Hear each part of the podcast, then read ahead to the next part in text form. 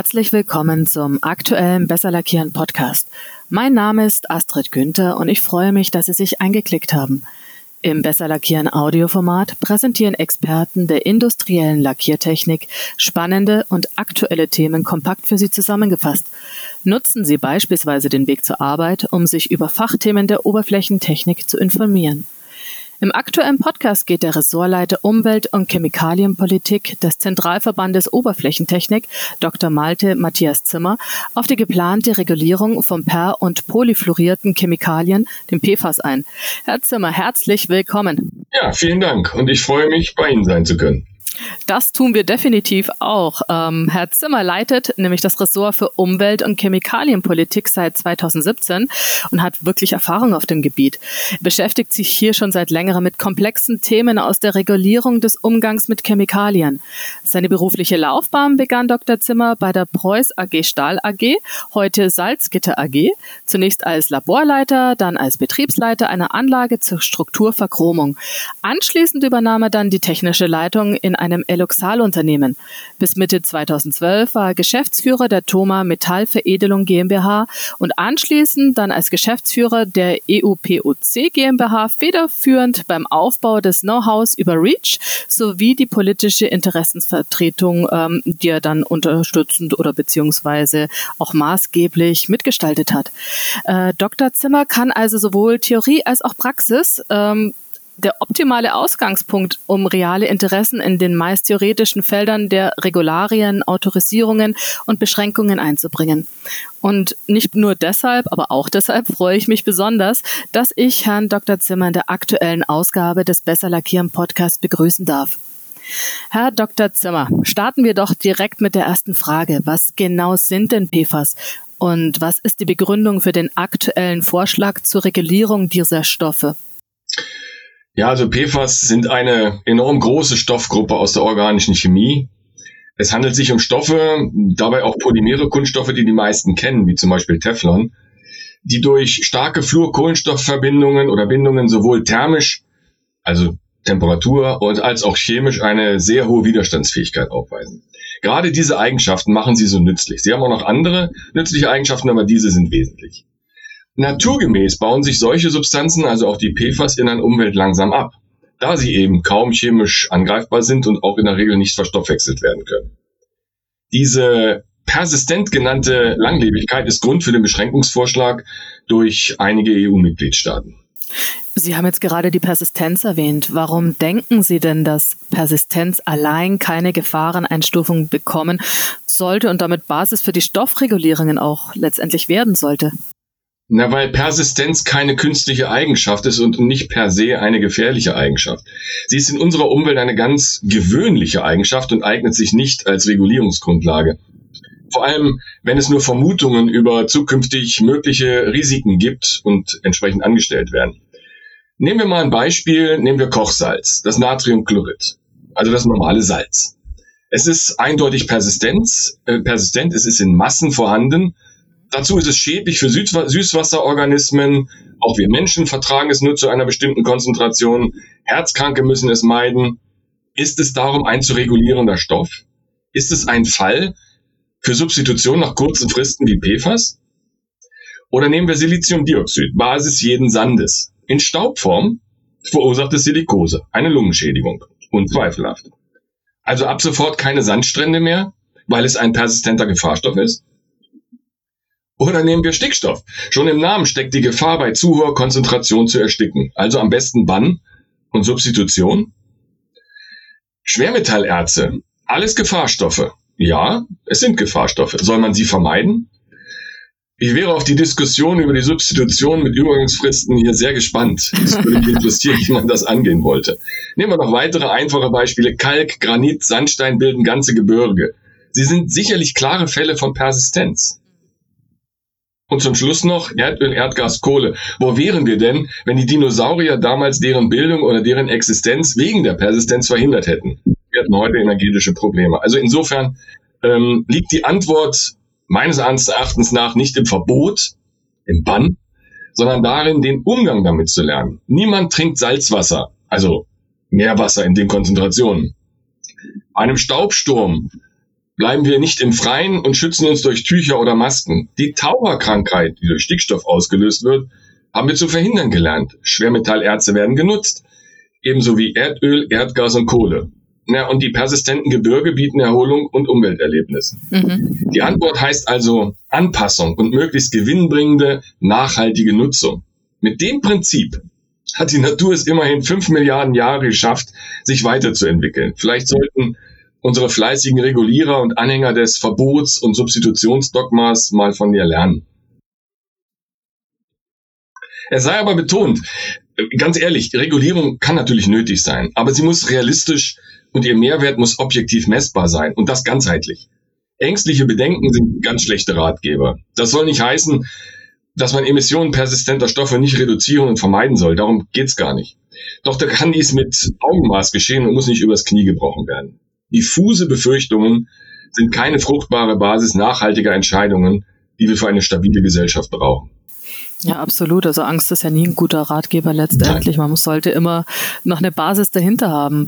Ähm, wenn wir jetzt wirklich in die Praxis reingehen, wo kommen denn diese PFAS tatsächlich auch in einem Beschichtungsprozess vor? Was würde denn da passieren oder auf Beschichter zukommen? Na, ich glaube, die Frage nach dem Vorkommen im Beschichtungsprozess greift etwas zu kurz. Das passiert sehr, sehr schnell, dass man sich auf seinen äh, Fachbereich konzentriert. Natürlich finden sie sich in Spezialbeschichtungen. Ähm, das sind zum Beispiel Gleitbeschichtungen, Antihaftbeschichtungen, wasserabweisende Schichten und ähnliches. Hier sind die Mengen aber vergleichsweise klein in aller okay. Regel. Doch gerade die Polymerenvertreter, Teflon hatte ich ja genannt als Beispiel, sind als Hochleistungswerkstoffe nahezu omnipräsent, also überall vorhanden. Behälter für chemische Anwendungen, chemisch resistente Pumpen, Dichtungen, Ventile, Rohrleitungen, ähm, chemisch und thermisch stabile sowie oft wasserabweisende oder ölweisende Spezial- und Sicherheitskleidung. Denken okay. Sie zum Beispiel mal an Schutzwesten für Polizei und Militär, die feuerfeste Kleidung der Feuerwehr oder auch die Schutzkleidung in der chemischen Industrie. Alles mit PFAS zur Funktion gebracht. Ja, und wer hat nicht schon selbst seinen Tropfen im Wasserhahn mit Teflonband abgedichtet? Auch das ist eine völlig übliche Verwendung, ähm, die sich gut durchgesetzt hat. Es ist also offensichtlich, dass diese Stoffe Basis für Funktion, aber auch Langlebigkeit vieler Produkte sind. Und zwar nicht nur der herkömmlichen, also Oldschool-Technologien, sondern auch und gerade in den nachhaltigen Zukunftstechnologien, die wir ohne sie wahrscheinlich nicht bewältigen können. Also das ist ja wirklich eine ganze Latte. Das betrifft ja eigentlich den gesamten Beschichtungsprozess ja. von oben bis unten, auch wenn es jetzt nicht direkte Beschichtungen sind, aber da würde ja wirklich massiv was auf Beschichter zukommen. Ja. Ähm, wenn wir jetzt mal ins Detail gehen, welche Kritikpunkte hat denn der ZVO jetzt in Bezug auf den aktuell vorliegenden Beschränkungsvorschlag? Ja, naturgemäß ist eine solche umfassende, sehr große Beschränkung natürlich hat sehr viele Punkte zu betrachten. Mhm. Sie ist sehr komplex. Ich möchte drei Hauptaspekte herausgreifen. Es wird pauschal eine ganze Gruppe, das sind, es wird immer von mehr als 10.000 Substanzen gesprochen. Mhm. Das betrifft aber sogar Substanzen, die noch gar nicht synthetisiert sind, die wir also noch gar nicht kennen. Okay. Und die sollen also beschränkt und gebannt und ersetzt werden. Alle. Welches Risiko aber die einzelnen Substanzen tatsächlich verursachen und ob überhaupt, ist unbekannt. Ähm, zweiter Punkt, die Ausgestaltung der Beschränkung ist aus unserer Sicht das falsche regulative Werkzeug und läuft tatsächlich der eigentlich zugrunde liegenden EU-Verordnung, nämlich REACH, wem das was sagt, zuwider. Okay. Ist davon also unserer Meinung nach gar nicht abgedeckt. Und der dritte Punkt, naja, das haben wir gerade besprochen, der pauschale Ansatz band nicht nur Substanzen, sondern stellt in bisher ja, man muss wirklich sagen, in bisher unbekanntem Maße und auch über unüberschaubarem Maße Verwendungen, Technologien, Produkte in Frage und das ohne jede Folgenanalyse. Die ist nämlich nie gemacht worden. Oh, das hört sich schon hart an. Äh, vielleicht wollen wir mal auf die einzelnen Punkte eingehen. Mhm. Was bedeutet es denn wenn ein Gruppenansatz bei den PFAS zum Zuge kommt. Und wurde das in der Vergangenheit denn anders geregelt? Ja, absolut. Es äh, ist eine völlige Veränderung seit REACH. Also ursprünglich eben, also vor der Verordnung von REACH, kannten wir einen, wir nennen das risikobasierten Regulierungsansatz. Mhm. Einzelne Substanzen und Verwendungen wurden reguliert und auch gegebenenfalls gebannt, wenn sie ein nicht akzeptables Risiko aufwiesen. Mhm. Sie wurden dann ersetzt oder es wurden entsprechende Risikomanagementmaßnahmen eingesetzt, um das Ganze beherrschen zu können. Mittlerweile hat sich das Ganze zu einem gefahrenbasierten Ansatz verändert. Ähm, die Gründe sind ein eigenes Thema, warum das oder wie das passiert ist.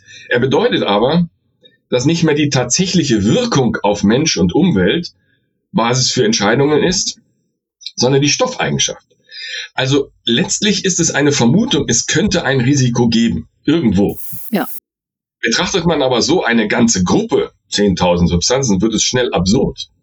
Denn man kennt weder die spezifische Gefahr, noch gibt es Anhalt über tatsächlich auftretende schädliche Wirkungen der einzelnen Stoffe. Mhm. Also als Chemiker muss ich sagen, es sprechen natürlich auch handfeste chemische Argumente gegen einen solchen Ansatz, denn gleiche chemische Strukturelemente, in diesem Fall also das, diese Kohlenstoff-Fluorbindung, ja. bedeuten noch lange keine gleichen chemischen Eigenschaften und noch viel weniger ein vergleichbares Risiko bei Verwendungen. Absolut. Es kommt ja auch drauf an, welchen Alkohol man trinkt zum Beispiel. ja, zum Beispiel, ja. Methanol würde ich nicht empfehlen, aber sieht fast so aus wie Ethanol, ja. Genau. Also hat man ja ein Beispiel, das zumindest jeder kennt und auch verständlich ist. Dementsprechend muss man vielleicht nicht alles im ersten Schritt verstehen und vielleicht auch sich dann Gedanken machen, was man hier ändern könnte. Äh, Sie erwähnten jetzt noch äh, falsche regulative Werkzeuge. Was bedeutet denn das einfach erklärt? Ja, ich versuch's mal einfach.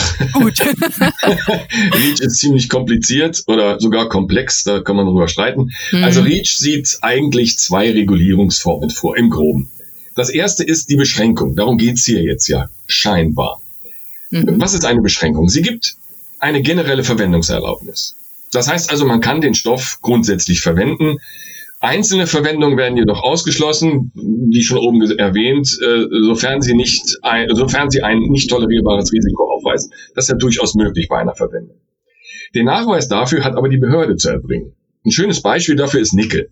Nickel ist grundsätzlich erlaubt, aber in einer Beschränkung ist festgelegt, dass am Körper getragener Schmuck kein Nickel beinhalten darf oder es ist etwas genauer definiert, dass nicht sehr viel Nickel freigesetzt werden darf, ja. um Allergien zu vermeiden. Mhm. Dem entgegensteht als zweite Regulierungsform die Autorisierung. Die hat ein generelles Verwendungsverbot. Man darf den Stoff also erstmal nicht verwenden. Sie beim Autofahren, Sie dürfen nicht Auto fahren. Ja. Sie können aber durch gesondert beantragte Autorisierungen, beim Autofahren ist das der Führerschein, also Ausnahmen, äh, Unterne können Unternehmen eine ja zeitlich befristete Weiterverwendung genehmigt bekommen. Mhm. Die Nachweispflicht eines kontrollierten Risikos und noch viele andere Dinge liegt hier aber beim Unternehmen. Okay. Jetzt kommen wir zu dem Punkt. Der vorliegende Beschränkungsvorschlag zu PFAS, wohlgemerkt Beschränkungsvorschlag, mhm. vermischt diese Methoden. Es ist eine Beschränkung mit generellem Verwendungsverbot. Also genau das Gegenteil von dem, was wir beschrieben haben. Einige Verwendungen bekommen eine aus unserer Sicht sehr willkürliche Übergangsfrist, woher die sich auch immer bestimmt.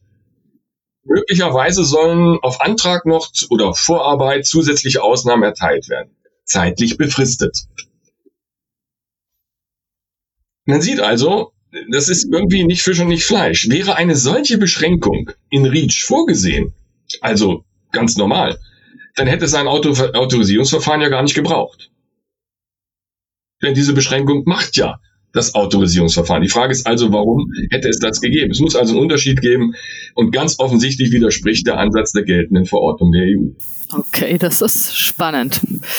Äh, ja, prinzipiell sollte man ja seine Instrumente kennen und wissen, für was man es eigentlich äh, anwenden kann. Ja, die Gründe wären ein eigenes Thema. Okay, kann man ja vielleicht mal irgendwann anders nochmal drüber sprechen. Gerne tun, ja. ähm, wenn jetzt die Folgenanalyse aktuell nicht ausreicht, was wäre denn Ihrer Meinung nach nötig tatsächlich, um es noch sinnvoll zu gestalten? Ja, es ist jetzt natürlich ein großer und hehrer Wunsch, aber es bedarf eigentlich eines grundsätzlichen Umdenkens.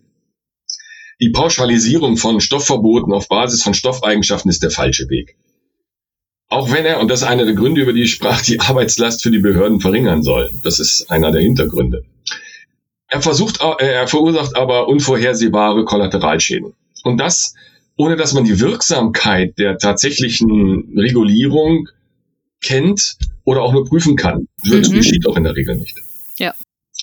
Es wäre eine Rückkehr zum ursprünglichen, ich habe ihn ja oben schon mal kurz skizziert, zum ursprünglichen Ansatz notwendig. Erste Frage, wo treten beobachtbare Risiken überhaupt auf? Das heißt, wo muss ich denn Risiken tatsächlich beachten und mhm. regulieren? Sind sie nicht, nicht tolerierbar oder sind sie tolerierbar? Dann brauche ich nichts tun. Ja. Und wenn sie es nicht sind, sind sie verringerbar? Und wenn dann wie? Erst wenn dies alles in jedem Einzelfall objektiv und wissenschaftlich, ein kompliziertes Wort zurzeit, in der heutigen Zeit, untersucht wurde, dann kann man geeignete Maßnahmen auswählen. Eigentlich erst dann. Und das bis hin zum Stoffverbot. Nehmen wir doch als Beispiel, das gibt's ja nicht, ist ja nichts Neues. Beispiele wären die Freone, die okay. das Ozon geschädigt haben, also die FCKW. Mhm. Dort wurde genau gesagt, sie haben ein zu großes Risiko, wir müssen die Verwendung bannen. Ja, ja. bis dahin kann es gehen. Aber da gab's auch ausreichend Untersuchungen. Wir sprechen also von einer Priorisierung. Was zuerst? Und das braucht Expertise. Ja, wäre sinnvoll. Ja, ist die Frage, wo die vorhanden ist. Da will ich vorsichtshalber nicht drauf eingehen. Aktuell ist es jedenfalls eher eine, ja, wie soll ich sagen, auf Vermutungen und Glauben an die Wirksamkeit basierende Vorgehensweise. So nach dem Motto, jede gefährliche Eigenschaft ist ein nicht zu tolerierendes Risiko. Jede Eigenschaft, gefährliche Stoffeigenschaft. Aber dann kann man die Frage stellen, wo ist denn das zu Ende? Welcher Stoff hat denn keine gefährliche Eigenschaft? Man könnte diesen Ansatz also ich würde mal sagen, naiv nennen. Aber wissenschaftlich ist er sicher nicht. Ja, es ist äh, problematisch, wenn man hier wiederum die Angst regieren lässt und nicht Richtig. die Sinnhaftigkeit, weil manchmal braucht man einfach auch Stoffe, um tatsächlich dann auch was Gutes zu schaffen. Also so ist es ist nun mal so. Wenn wir jetzt einen Schritt weitergehen, welche Folgen hätte das Ganze denn, diese Regulierung äh, voraussichtlich für den Wirtschaftsstandort Europa? Also wenn PFAS tatsächlich vom Markt verschwinden würden? Also wenn man die Reaktion der Industrie und auch ihre schriftlichen Eingaben bei Public Consultation, also der öffentlichen Anhörung sieht, das sind über 5600, dann muss man tatsächlich befürchten, dass es zum Stillstand weiter Industriebereiche kommt. Ja. Und damit auch zum Stillstand der hochgelobten Transformation, die ja Kernziel ist. Und damit im Prinzip Stillstand von Entwicklung in Europa. Man muss oh. es so hart ausdrücken, die Stoffe sind überall und es käme alles zum Erliegen. Ähm, auch die wie ich schon sagte, willkürlich vorgeschlagenen Übergangsfristen von 18 Monaten, 5,5 oder 13,5 Jahren werden der technischen Entwicklung keinesfalls gerecht. Übergangsfristen sind doch nur dann sinnvoll, wenn es tatsächliche Alternativen und Substitute gäbe, wo man sagen kann, ich brauche so lange, um sie einzuführen. Absolut. Jetzt ist das an vielen Stellen nicht vorhanden, darauf will ich aber nicht eingehen, das geht, ist sehr ins Detail. Aber andere Frage würde ich gerne stellen. Was können denn Alternativen sein? Es können natürlich nur vergleichbar chemisch und thermisch stabile Stoffe sein, sonst wären sie ja kein Substitut, keine Alternative. Aber was wären die denn dann? Sie wären wieder persistent. Und so wird der Ansatz der äh, vorgeschlagenen Behörden schon ein bisschen irrig. Ich glaube, das macht dieser Punkt deutlich. Ich würde ersetzen durch etwas, was die gleichen Eigenschaften hätte. Ja, das ergibt dann letztendlich nicht viel Sinn, aber es sind ja genau die Dinge, die man letztendlich braucht, ja. damit was passiert. Ähm, wie könnten sich denn jetzt Beschichtungsbetriebe, die es ja letztendlich tatsächlich betrifft, und Industrieunternehmen jetzt ähm, einbringen in das Ganze? Ja, Sie sprechen da ein sehr sensibles Thema an. Es wird viel diskutiert, oft unter der Hand, und da gibt es naturgemäß auch viele unterschiedliche Meinungen.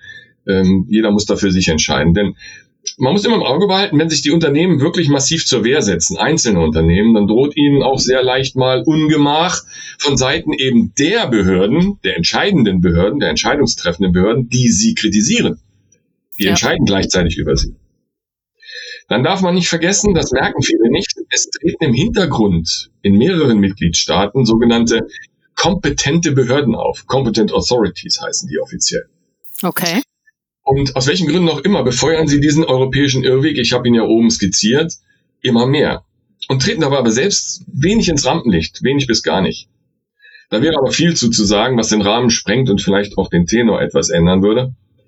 Ich kann aber nur sagen, seit circa zwölf Jahren begleite ich ein Unternehmen bei dem Versuch, die immensen, wirklich immensen, äh, ständig und dazu ständig sich auch noch verändernden Anforderungen zu erfüllen. Ja. Äh, die Anforderungen sind ja heute nicht mehr so, wie sie vor drei Jahren waren und davor waren sie auch wieder anders ich kann wirklich sagen, dass hier enorme Aufwände sowohl personell als auch finanziell getrieben wurden. Und dennoch haben wir selbst nach zwölf Jahren immer noch weitgehend Planungsunsicherheit. Wir wissen nicht, was wird passieren. Das ist heftig. Die bisherigen Erfahrungen jedenfalls führen sehr viele, ich führe da viele Gespräche in die Ratlosigkeit. Und ich muss ehrlich sagen, ich komme da auch langsam immer näher dran. Denn vieles erscheint willkürlich und überhaupt nicht fundiert. Um Ihre Frage zu beantworten, bleiben letztlich meines Erachtens nach wirklich nur zwei Wege, wenn die eigene Existenz gefährdet ist. Und das ist in vielen Fällen der Fall. Entweder sind es die Gerichte oder die Öffentlichkeit. Oder beides. Ja, es sind letztendlich, äh, wer will schon wirklich vor Gericht gehen. Aber es ist, wie Sie sagen, wenn es um die eigene Existenz geht, muss man manchmal etwas tun ja. und man muss vielleicht auch einfach mal laut werden und sagen, äh, passt mal auf, was da läuft. Das gefährdet tatsächlich den Wirtschaftsstandort Europa und letztendlich auch Deutschland im Detail. Also das ist definitiv ein sehr, sehr wichtiges Thema.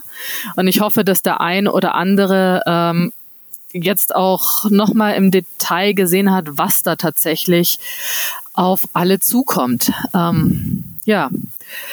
Herr Dr. Zimmer, wir sind jetzt leider schon am Ende des Beschichter-Podcasts angelangt. Es war jetzt total spannend. Ich habe viel mitgenommen.